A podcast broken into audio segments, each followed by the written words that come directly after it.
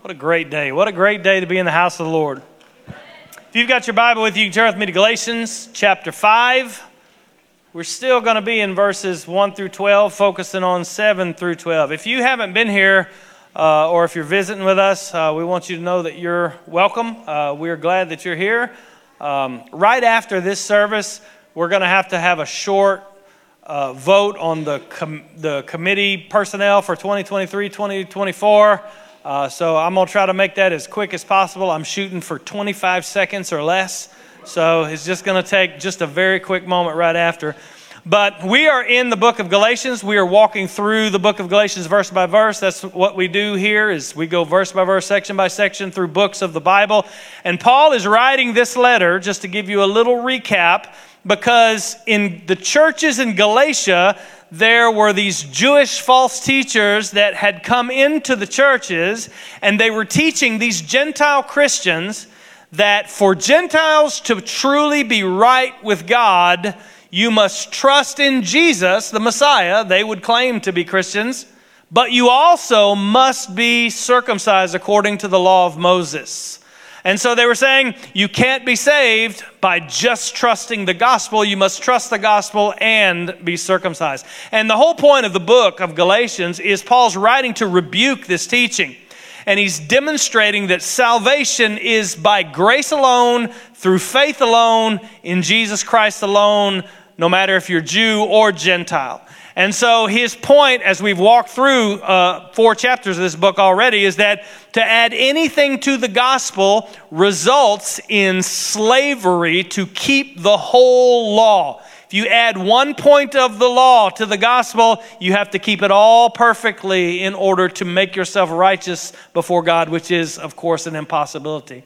Now, we examined verses 1 through 6 last week, but before we start in verse 7, I want to just read all 12 verses so we kind of get the flow of Paul's argument and where we are in the text. So, chapter 5, verse 1, Paul says, For freedom Christ has set us free. Stand firm, therefore, and do not submit again to a yoke of slavery. Look, I, Paul, say to you that if you accept circumcision, Christ will be of no advantage to you. I testify again to every man who accepts circumcision that he is obligated to keep the whole law. You are severed from Christ. You who would be justified by the law, you've fallen away from grace. For through the Spirit, by faith, we ourselves eagerly wait for the hope of righteousness. For in Christ Jesus, neither circumcision nor uncircumcision counts for anything, but only faith working through love. You were running well. This is where our verses for today start. You were running well. Who hindered you from obeying the truth? This persuasion is not from him who calls you. A little leaven leavens the whole lump. I have confidence in the Lord that you will take no other view, and the one who is troubling you will bear the penalty, whoever it is. But if I, brothers, still preach circumcision, why am I still being persecuted? In that case, the offense of the cross has been removed. I wish those who unsettle you would emasculate themselves. And we will definitely end the reading on that note. Let's pray and ask God to bless our time together. Father, we do love you. Thank you for your word. Your word is perfect and pure and inerrant and holy. And God, we pray that you would speak to us by your Spirit and that you would illuminate this word to us today, that you would change us from the inside out. God, we ask that we would glorify your name and that we would hear your voice this morning. In Jesus' name we pray. Amen. So last week we worked through verses one through six. We talked about true freedom in the gospel, uh, freedom from the penalty of sin in the law, uh, taken by, uh, by Jesus on the cross, and we are free from the condemnation of it. We also talked about freedom from the power of sin in our hearts. And we examined Paul's command. His command was stand firm in the freedom, uh, in the freedom that Christ has purchased for you. He's meaning don't go back to the law. Don't accept circumcision as something you must do to be right with God. Stand firm in faith alone, trusting that that we've been given perfect salvation and perfect righteousness before God by faith in Jesus Christ alone, his death, his resurrection.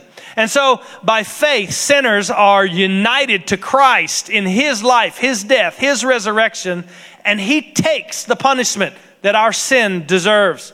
The debt of our sin, if we are united to Christ, if we've been born again, the debt is paid in full. There's nothing that we can add to our standing before God in practice and in our life, we'll be improving and growing in holiness, growing in maturity, growing in all these things. But as far as our standing before God, when we stand before the judgment bar of God, you will either be 100% perfect in Christ or you will be zero in your own righteousness. And so Christ has done it all. And his Paul's command to them is stand firm in that freedom. Don't go back to striving for being right with God by works.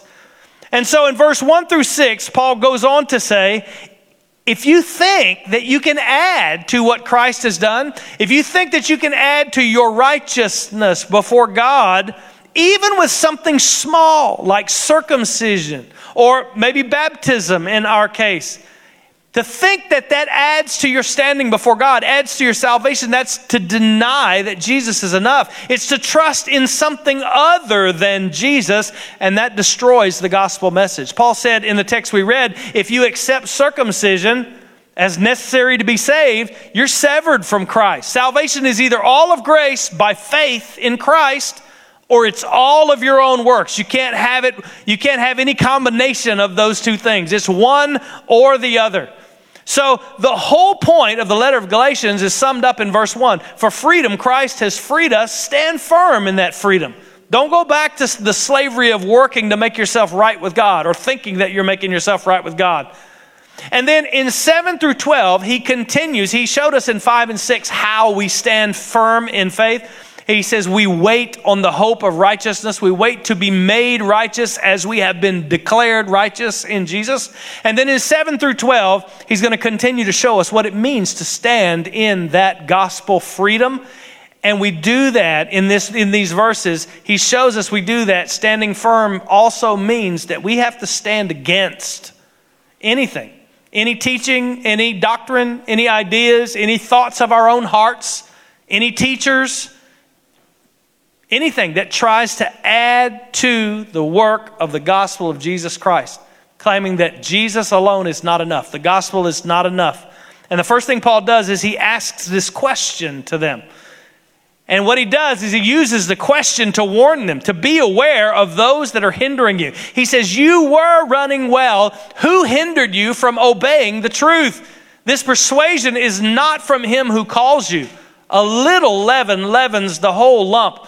Paul says, You were running well, meaning you were trusting in the gospel alone. You were following Christ. You were, you were living for Christ. And then Paul asks this rhetorical question Who hindered you? Literally, it says, Who cut in on you? Who diverted you away from obeying the truth? Now, Paul knows the answer to this question. He's been talking about it for four chapters. He asks the question as a call for the Galatians to recognize what happened, to identify those who had influenced them and diverted them, hindered them from walking in the gospel. Paul says they hindered you from obeying the truth, meaning they, they diverted you from trusting and walking in the gospel alone. Now, the Galatians and, and these Judaizers, is what we called them, they claimed to be Christian, but they added Jewish law to Christianity they would have said, No, no, no, we're not denying the gospel. We're just trying to help the Galatians be, be right with God. We're trying to help the Galatians be more righteous before God. We're trying to help them be more accepted before God. We're not denying that Jesus is the Messiah. And technically, that was true. They weren't denying that. They believed that Jesus died on the cross, they believed that he raised from the dead. Their message was simply this yes, the gospel is great. The gospel is God's message, it's needed. But you also need to add circumcision also to be a full member of God's covenant people. God's covenant people have always always had circumcision and these rites and practices according to the laws of Moses. And you Gentiles are no different. If you're going to get into the covenant of God, you have to trust in Jesus and you have to be circumcised. See, the Galatians and the Judaizers didn't think that they were overturning the gospel. They only added this one small little thing. They only added circumcision. That's it. But Paul's clear that even to add that slight deviation from the gospel corrupts the whole thing. He said, If you accept circumcision, Christ is of no benefit to you. These teachers are actually hindering you from obeying the truth, Paul says. So he's calling them to be on alert, to pay attention to those that are hindering you, that are stopping you from standing in the gospel alone, from trusting in the gospel alone, from walking in the gospel alone. This is so vital for our Christian life.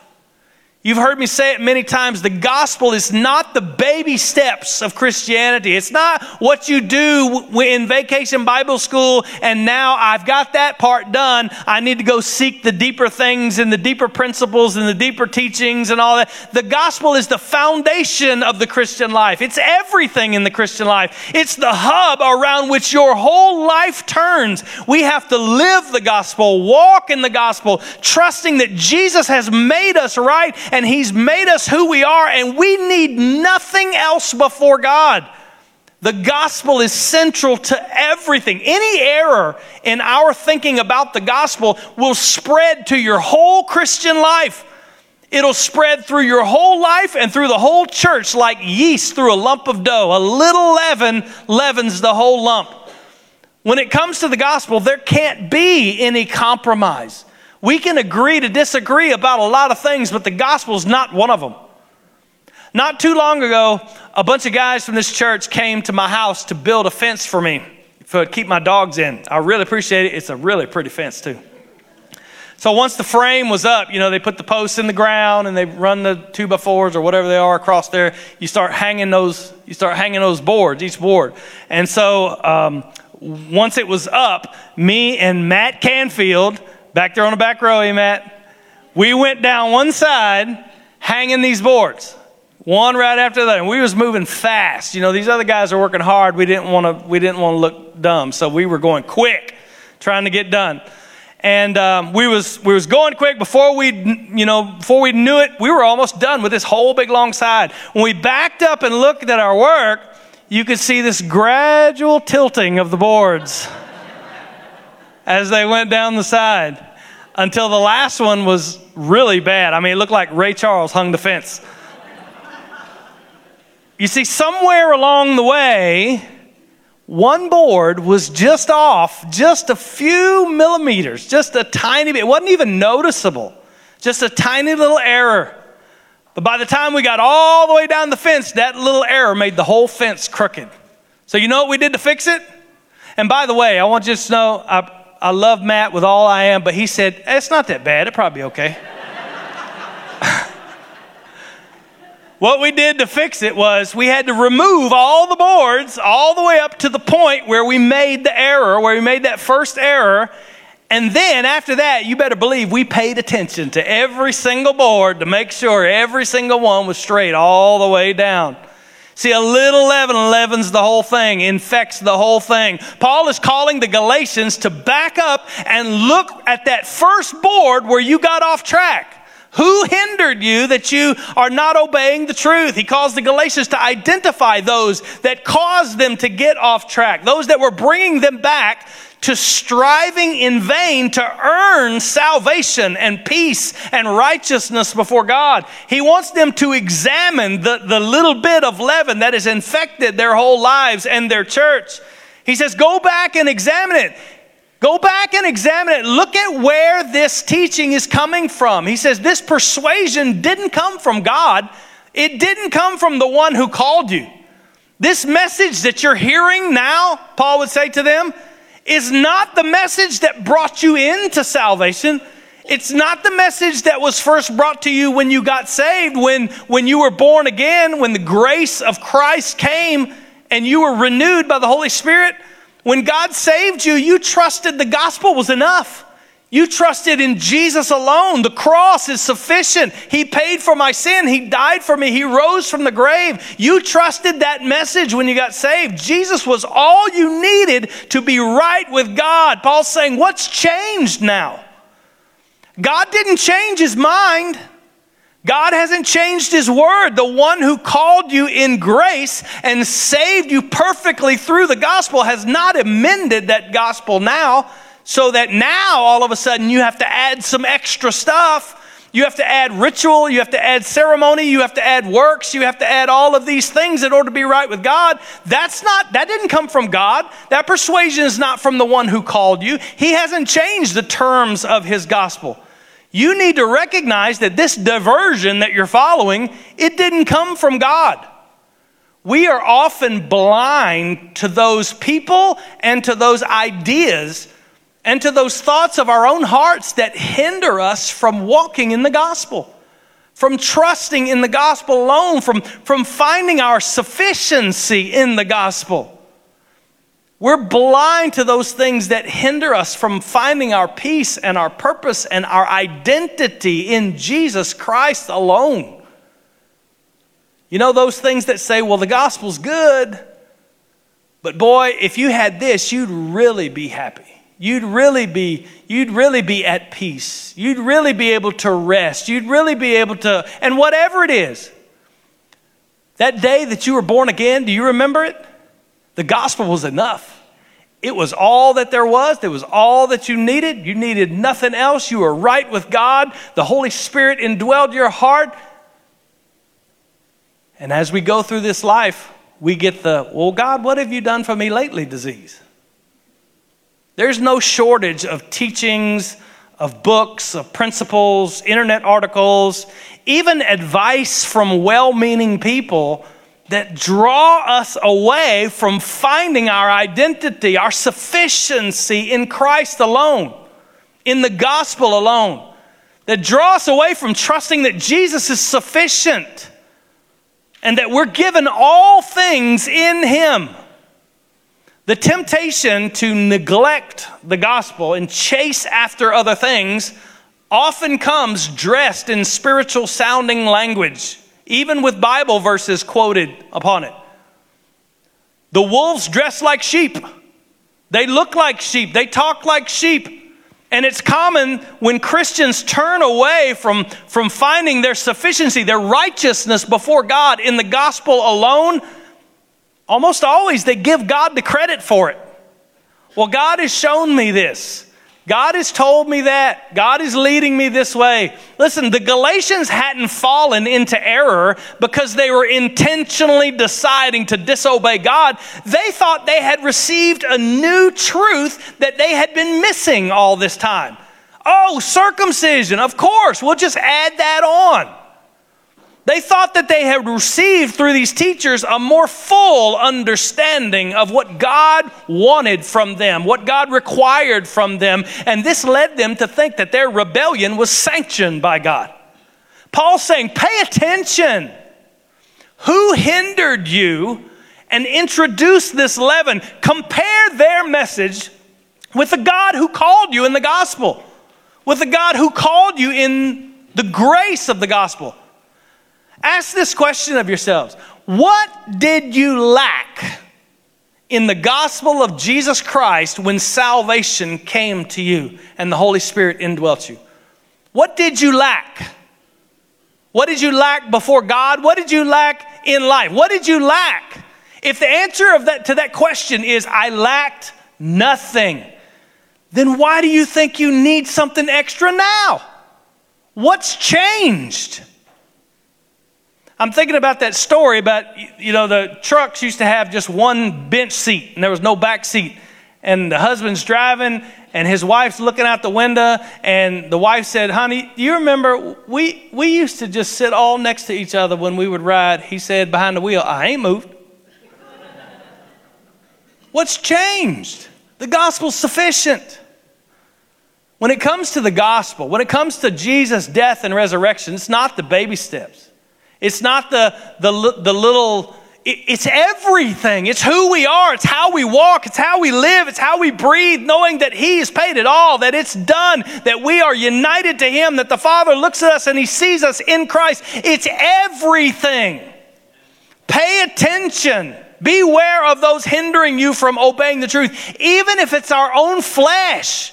We've talked about this several times in Galatians. We have a tendency to think that if I don't do good enough today, somehow God is, is, is angry with me and his wrath abides upon me. Not if, not if your sins have been paid for. He disciplines you like a good father disciplines his children, but punishment has been taken at the cross. We have a tendency, tendency to think when I do great things, when I'm serving like nobody's business and I'm leading a million people to Christ, well, God sure is proud of me today. I done earned some stuff stuff before Him. Not if you're in Christ, He's given you everything in the gospel. We have a tendency to allow our own hearts to lead us off into walk into other things rather than the gospel. There are things in this life that are good. It's good to do well at your job and strive to do good work and strive to love your family and devote yourself to them and sacrifice for them. And it's good to enjoy stuff, you know, the creation, walks on the beach, the mountains. It's, it's good to have fun and to have entertainment. And it's good to have all those things. But that doesn't make me who I am. If all that's taken away, I'm still in Christ. I'm still righteous in in Him. I'm still loved in Him. So, no matter what suffering we do go through, and we do go through a lot, trials in this life, we're still in Christ. We are, we are, the gospel is sufficient for us. But so often we want to add to the gospel, saying, Yes, I know I'm in Christ, but if I could just get out of this trial, then I could be at rest. No, you can be at rest in Jesus Christ, in the trial and through the sorrow. He says, pay attention. This is serious. And so the second thing he says is be aware, basically, be aware of the severity of adding to the gospel. He says, I have confidence in the Lord that you will take no other view, and the one who is troubling you will bear the penalty, whoever he is. We'll stop there for a moment. In verse 10, Paul expresses basically his confidence that the Galatian believers are not going to fall for this false teaching. And make sure you notice this Paul's confidence isn't in the Galatians themselves. It's not like, well, Galatians, you guys are way too smart to fall with this, fall for this. You're, you're way too smart to be deceived by this false gospel. No, in Galatians, Paul's already called them foolish twice and told them that they were bewitched once. Paul's confidence isn't in the Galatians, and it's not in himself in his argument to, to be able to convince them. His confidence is in the Lord. You see it? I have confidence in the Lord that you will take no other view. He knows that the Lord who began the good work in them, in the Galatians, would bring it to completion. Paul's confident that the good shepherd won't allow a single one of his sheep to be snatched from his hand. But Paul is also confident in the Lord that, that God will judge these troublemakers. You see it? The one who is troubling you will bear the penalty. Literally, the word is judgment, will bear the judgment. And look at what it says whoever he is. Paul makes it clear that this goes for anyone. You need to understand it goes for anyone. It doesn't matter who tells you. Whether they have a list of credentials and accomplishments attached to their name, doesn't matter if they have a religious resume that is the greatest the world has ever seen. God will judge. They will bear the judgment. It doesn't matter who you are. You are to test everything. Every teacher, every book, every sermon, every everything that you read, everything that you hear, every piece of advice that you get, everything that you hear from this microphone. You are to test it by the word of God. You have God's word. That is the infallible rule of authority and practice and faith. You are to test it. You can't afford to be naive or negligent.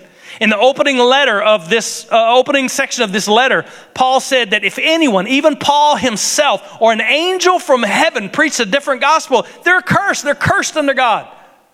And so, yeah, a little leaven leavens the whole lump. Wolves dress like sheep and they talk like sheep, but God sees and God knows and He's not fooled. They will bear the judgment, whoever they are. Jesus said it would be better for them to have a millstone tied around their neck and be cast into the sea than to cause one of my little ones to stumble. Paul makes sure that the Galatians know that God takes this very seriously. This is not a little theological disagreement that we can just agree to disagree about. This will bring the judgment of God, Paul says. Those troubling you will bear the penalty. And because it's serious to God, Paul takes it seriously. We're going to skip verse 11 and come back to it. Verse 12, he says, I wish those who unsettle you would emasculate themselves. Fun times.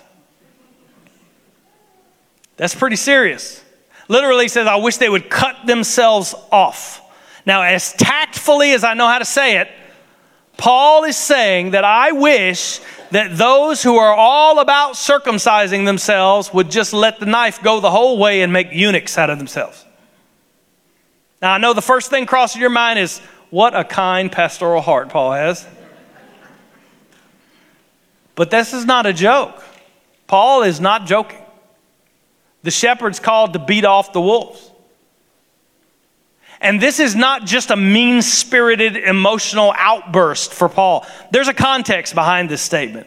Around the region of Galatia and Phrygia, there were pagan practices to the goddess of Cybele uh, of castrate, the priests would castrate themselves, for lack of a better way to put it. And so all the people in Galatia would have known about this practice, but they'd also know, the Galatian Christians and the Jewish Judaizers that had come into the church, they would also know what God thinks about this practice. Because Deuteronomy 23 1 says, anyone castrated can't come into the assembly of the Lord, he's cut off from his people. So Paul's saying to them that if you accept circumcision as necessary to be right with God, you might as well go the whole way and castrate yourself and become a full blown pagan because that's what you are. He's wishing that these false teachers, these Judaizers, would show the Galatians who they really are pagans who are cut off from God. Now, we can all agree that's some pretty strong language. But this is a very serious situation. It's serious to God who will judge those who add to the gospel, and therefore it, it calls for serious language to per, protect the sheep. The reality is, if we're kind and inviting to the wolves, you only end up with fat wolves and dead sheep. Adding to the gospel is serious, it calls for a serious response.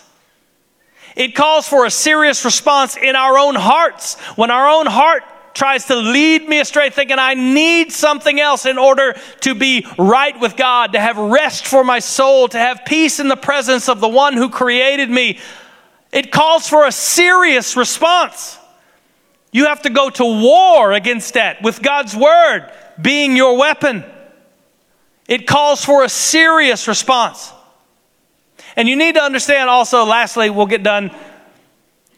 You have to be aware that standing firm in the freedom of the gospel alone is always going to bring persecution. Back up to verse 11, he says, But if I, brothers, still preach circumcision, why am I being persecuted? In that case, the offense of the cross has been removed. Now, this verse has caused a lot of discussion, a lot of debate. It looks like it's just stuck there in the middle of verse between 10 and 12, and we don't have a lot of context. We don't have a lot of background about what Paul's referring to. Evidently, the false teachers there in Galatia were accusing Paul of preaching circumcision when he evangelized the Jewish people and leaving circumcision out when he evangelized the Gentiles. And now, of course, we know that's not true. We went through Acts before we went through Galatians. So we, we've got a full orbed uh, idea of Paul's preaching. He, he didn't do that. But here he denies it, of course, that he wasn't preaching circumcision as necessary for salvation. But I want you to look at the proof that he gives, the evidence that he gives that he's not preaching circumcision. He says, The evidence that I'm not is because I'm still being persecuted. I'm still being persecuted exp- expressly because I don't preach circumcision. Paul was persecuted up and down Asia Minor and in Galatia, all through Acts, because the Jews despised his message of salvation by grace alone, through faith alone. They despised the fact that, that Gentiles didn't have to become Jews in order to be right with God. They rejected his message that keeping the law to be right with God is impossible. And they went after Paul with all that they had. So Paul's proof that he is preaching the right message, the right gospel, the pure gospel without circumcision is I'm still being persecuted. If I wouldn't, if I would just add circumcision, the implication is I wouldn't be persecuted anymore. Think about that for a minute. Paul could have avoided all the suffering, all the persecution, all the stuff that he went through. by adding one tiny little thing. One little addition. I could still preach Jesus. I could still preach the cross. I could still preach the resurrection. I could still preach all of those things just by adding one tiny thing circumcision. I could avoid all of this trouble, all of this suffering, all of this persecution, all of this trial. Listen, if we're going to stand firm in the gospel alone, you better be ready to stand against the world, the culture, and yes, religious folks too. The gospel message is offensive, and there is such a temptation. Just add this one thing, it's not gonna hurt. We're still talking about Jesus. No, not if you're not talking about Jesus alone, you're talking about a different Jesus. Just add this one part. If you'll just add baptism, we can get along. Well, guess what? We can't get along because that's not the gospel. If we're going to stand firm in the freedom that Christ has brought us, you better believe it's going to bring with it persecution. It's going to bring with it suffering because the gospel message, the pure gospel of grace by faith in Jesus Christ alone, will always be offensive. The cross is especially offensive to the pride of religious people. It tells us that there's nothing that we can do and nothing that we have ever done that merits anything before God. The cross tells us that the best works that we can do without Christ, without the Spirit of God, are still just sinful, wicked, and worthless to make us right before God. The cross shows us it shows us what we deserve. It shows us what we deserve as sinners. Jesus' suffering and death shows us what our sin costs. The cross shows us the penalty we deserve and the punishment that we owe. And if you think that your own work any work, any religious rite, any ceremony, any work, any addition, anything at all adds to the righteousness that Christ has given us by the cross and resurrection, even something as simple as circumcision or baptism or whatever, the scandal of the cross is removed. The offense of the cross is removed, he says in verse 11. Why? Because if I can add anything, anything, even just going through the motion of circumcision or going through the motion of baptism or, or whatever work, helping the poor or giving money away or whatever, add anything, any work that you can possibly do. If I can do anything to add to my righteousness before God, then there is some part of me that is able to be good enough. There is some part of me that's righteous and worthy and acceptable.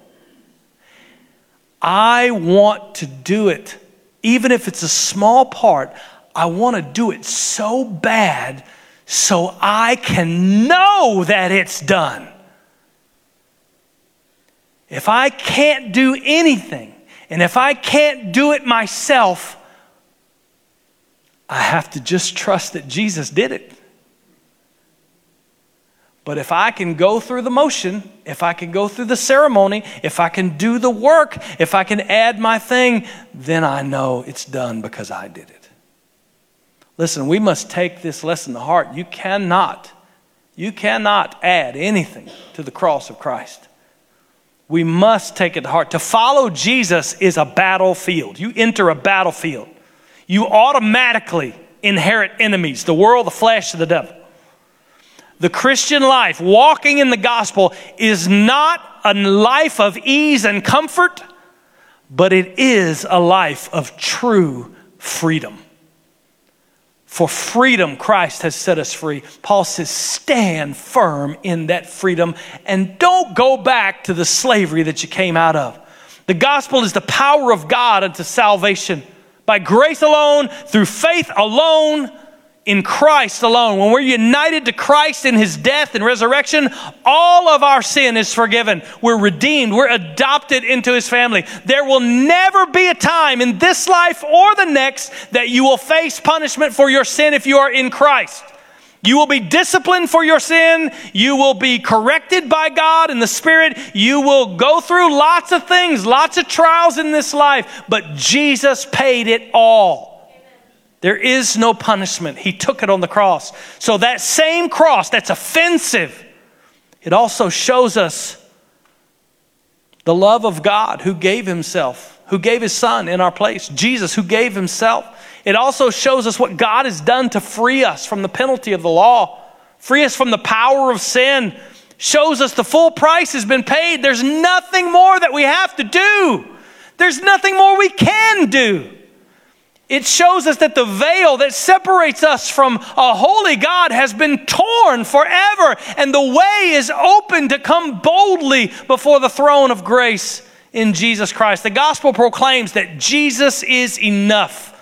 He's enough to present us perfect before the Father. He's enough for us to walk in this life, no matter what trials you're going through. Some people in this room going through trials I'll never understand, can't understand. But I can tell you, Jesus is enough. At the cross, it truly is finished. The cross calls us to faith in Christ alone, to find our salvation there, our peace there, our purpose there, our identity there, our sufficiency there, our eternal life there. For freedom, Christ has set you free. Stand firm in it. Don't go back to slavery. Jesus is enough. Let's pray. Father, we do love you. We thank you for your word. God, we thank you that you have given us all things in the gospel. God, you are so good to us. And it, it's incomprehensible the depth and the truth and the beauty of the gospel of Jesus Christ. So, Father, I pray that you would imprint it upon our hearts, that you would show us what you would have us to be and do as you show us how to walk in Jesus and trust in Jesus. And God, if there's anyone here that doesn't know you, I pray that you would that you would call upon them, that you would draw them to yourself, and that they would see the futility of, of striving to do better and be better and live better and try to fix your life and try to stop doing these things and start doing these things in order to be right with you, in order to be righteous before you. It's useless. God, I pray that you would show them the truth, show them the cross. The payment's been made, the door has been opened, and that they would accept you by faith trusting that Jesus died for my sin. He paid the price that I owe. And now nothing more is needed. God, I pray that you would save souls today and that you would help us to walk in the truth. We do thank you. We love you. In Jesus' name, amen. Amen. As always, I'm going to just stand right down here. I would love if you want to come, you just come while we sing. Will you stand with me?